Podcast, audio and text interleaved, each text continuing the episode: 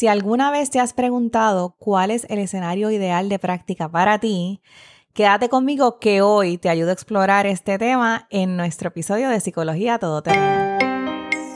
Escucha Psicología Todoterreno, un espacio para conversar sobre cómo la psicología aplica a los diferentes terrenos de tu vida. Soy la doctora Nidia Capas y quiero compartir en cada episodio un poco de la magia que puede traer la psicología a tu salud y a tu vida. Más de 15 años de experiencia como psicóloga clínica, profesora y líder de un fabuloso equipo de psicólogas me han enseñado que la mejor psicología es la que podemos usar todos los días, la que llega a todo terreno. Acompáñame.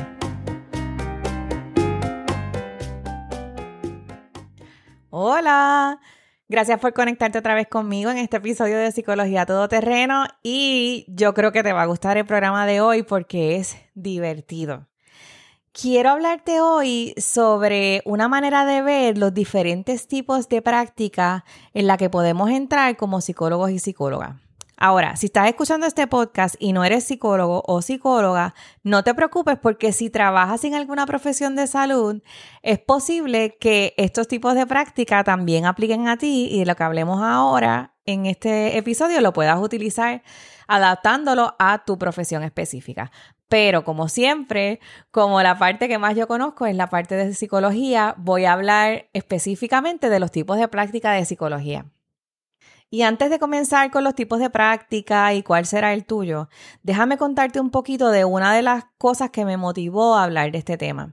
Y es que en el momento en que estoy grabando este podcast, estamos en la época donde los estudiantes de psicología empiezan a solicitar internado o ya terminaron y pasaron la reválida. Pero es una época donde hay muchos profesionales que están buscando cuáles son las alternativas de trabajo y más allá de buscar las alternativas de trabajo, ¿cuáles de esas alternativas de trabajo conectan mejor con las preferencias que tenemos como profesionales, ¿verdad? Porque ya en este punto nosotros sabemos que hay unas cosas que nos gustan más que otras y que nosotros queremos servir de una manera específica o particular. Así que pensé, qué chévere sería si tuviéramos un quiz pero no un quiz, ¿verdad? Científico como existen, ¿verdad? Que también es una buena idea si alguien está buscando. Yo quería más un quiz así estilo Facebook, de esos divertidos que uno toma un momentito y que me diga más o menos cuál es el tipo de práctica ideal para mí, en qué escenario de trabajo yo me visualizo más como psicóloga o psicólogo clínico. Y me atreví y lo hice. Así que hice un quiz divertido que puedes entrar ahora mismo si quieres y tomar. Y cuando termines te va a decir cuál es el tipo de práctica ideal según tus preferencias.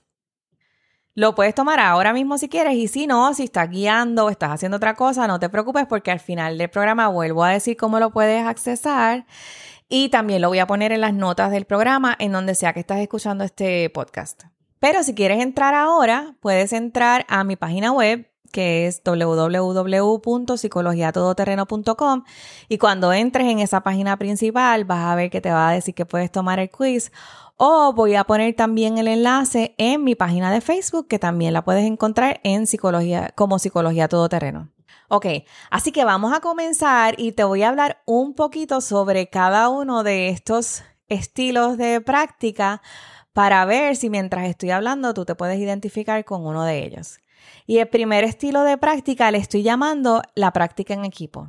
Y este es el tipo de práctica donde tú tienes la oportunidad de trabajar con profesionales de otras ramas de la salud, como medicina, enfermería, trabajo social. A la persona que le gusta la práctica en equipo, tiene un estilo de trabajar lo más integradamente posible. Así que esta persona quizás le gusta mucho la actividad, el trabajo variado, un poquito más caótico, eh, donde hay mucho movimiento y se están haciendo cosas diferentes en todo momento y más importante que eso, interactuando con diferentes profesionales y con diferentes personas todo el día. Así que es una práctica bien movida, bien ágil y bien activa.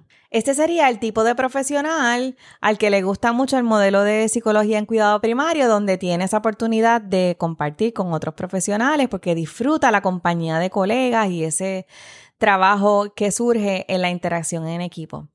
En términos de lo que hace y de la manera en que puede contribuir a las pacientes, Probablemente a quien le guste este trabajo en equipo también le guste adaptar las intervenciones para que sean breves, focalizadas y que tengan impacto con el equipo y con el paciente a la vez. Así que queremos siempre el bienestar de nuestros pacientes, pero a la misma vez que podamos contribuir con nuestro conocimiento al equipo.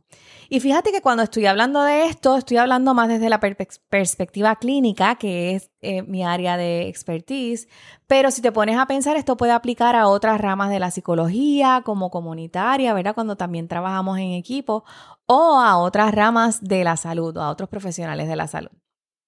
Así que esa es la práctica en equipo. A la persona que le gusta la práctica en equipo es una persona que disfruta de estar con colegas, de hacer intervenciones breves y de contribuir con su conocimiento al bienestar del equipo y al bienestar de los pacientes o de la comunidad. ¿Te identificas con este estilo? Bueno, si no te identificas, no te preocupes porque me quedan dos estilos más. Al próximo escenario de trabajo le llamé la práctica colocalizada o colocada. Y esta es la persona que le gusta, que disfruta de interactuar también con equipos, pero prefiere mantener cierto grado de independencia y de separación. Colocalización se refiere a estar en un mismo espacio físico, pero a la misma vez manteniendo ese grado de separación. Así que esto puede ser un escenario, por ejemplo, donde yo estoy en una misma clínica donde hay otros profesionales de la salud, pero mi oficina se mantiene de forma separada y las citas llegan a mí de forma separada y mis expedientes se mantienen de forma separada.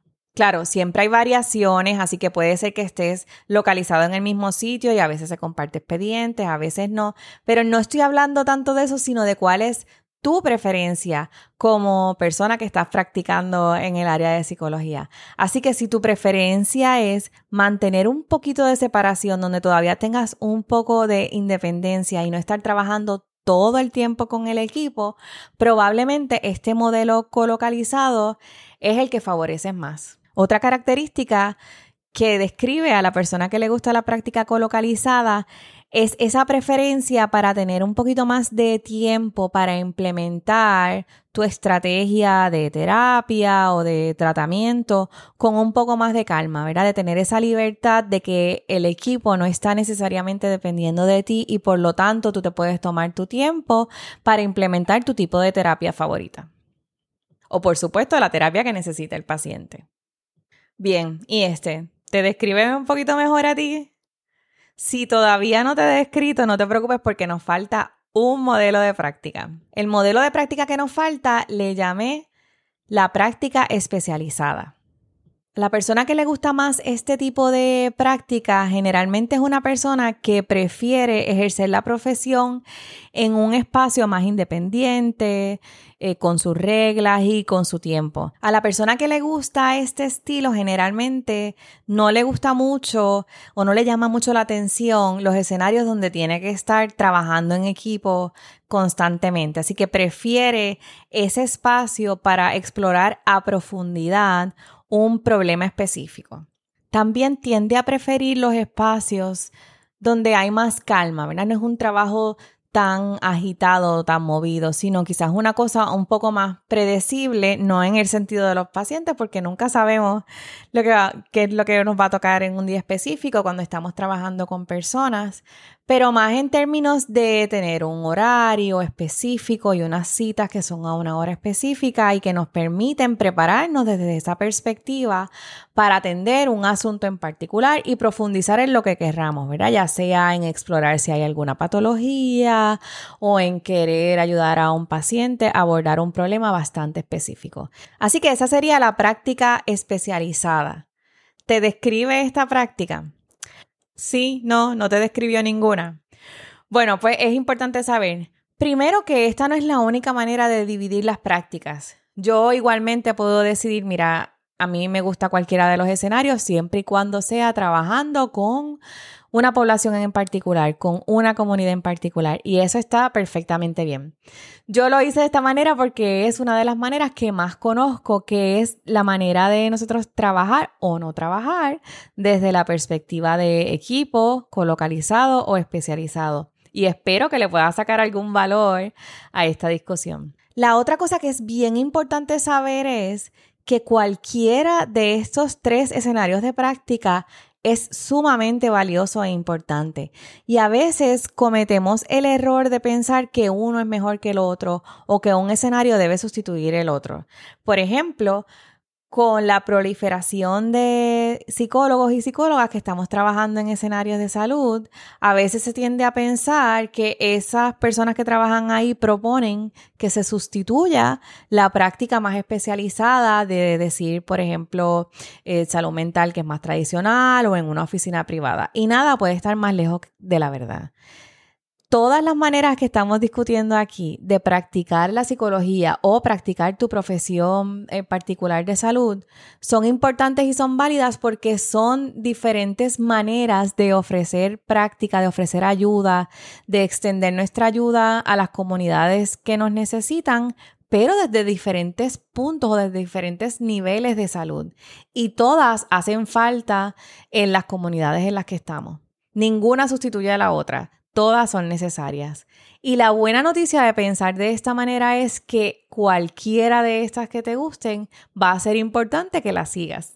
Más aún que si conoces tu preferencia y si esta discusión de alguna manera te ayudó a entender en dónde tú te sientes más cómoda o cómodo trabajando desde tu profesión, eso te va a ayudar eventualmente a tener un trabajo que te llene, donde sientas satisfacción, donde tengas menos propensidad a sentir la quemazón o el burnout del que tanto estamos hablando últimamente.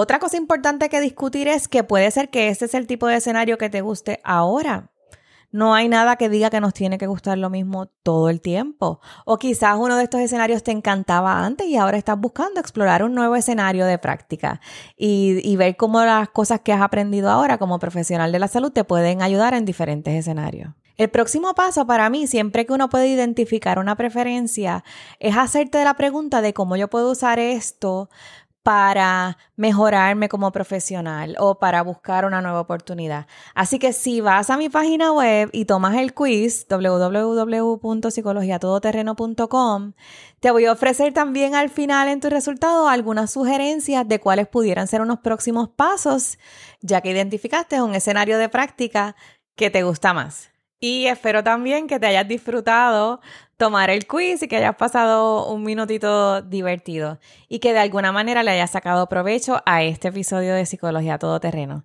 Y como siempre, quiero saber tu opinión. Toma el quiz, puedes compartirlo con tus colegas y me dejas una notita en Facebook o en Instagram diciéndome si fue acertado o si pensaste algo diferente, inclusive cuál sería un nuevo quiz que quisieras tomar sobre tu práctica de psicología. Me encantaría saber cuál fue tu experiencia con este episodio y con este capítulo, así que como siempre nos puedes conseguir en Facebook o en Instagram bajo Psicología Todoterreno. Gracias por acompañarme otra vez más en el programa y nos vemos en la próxima.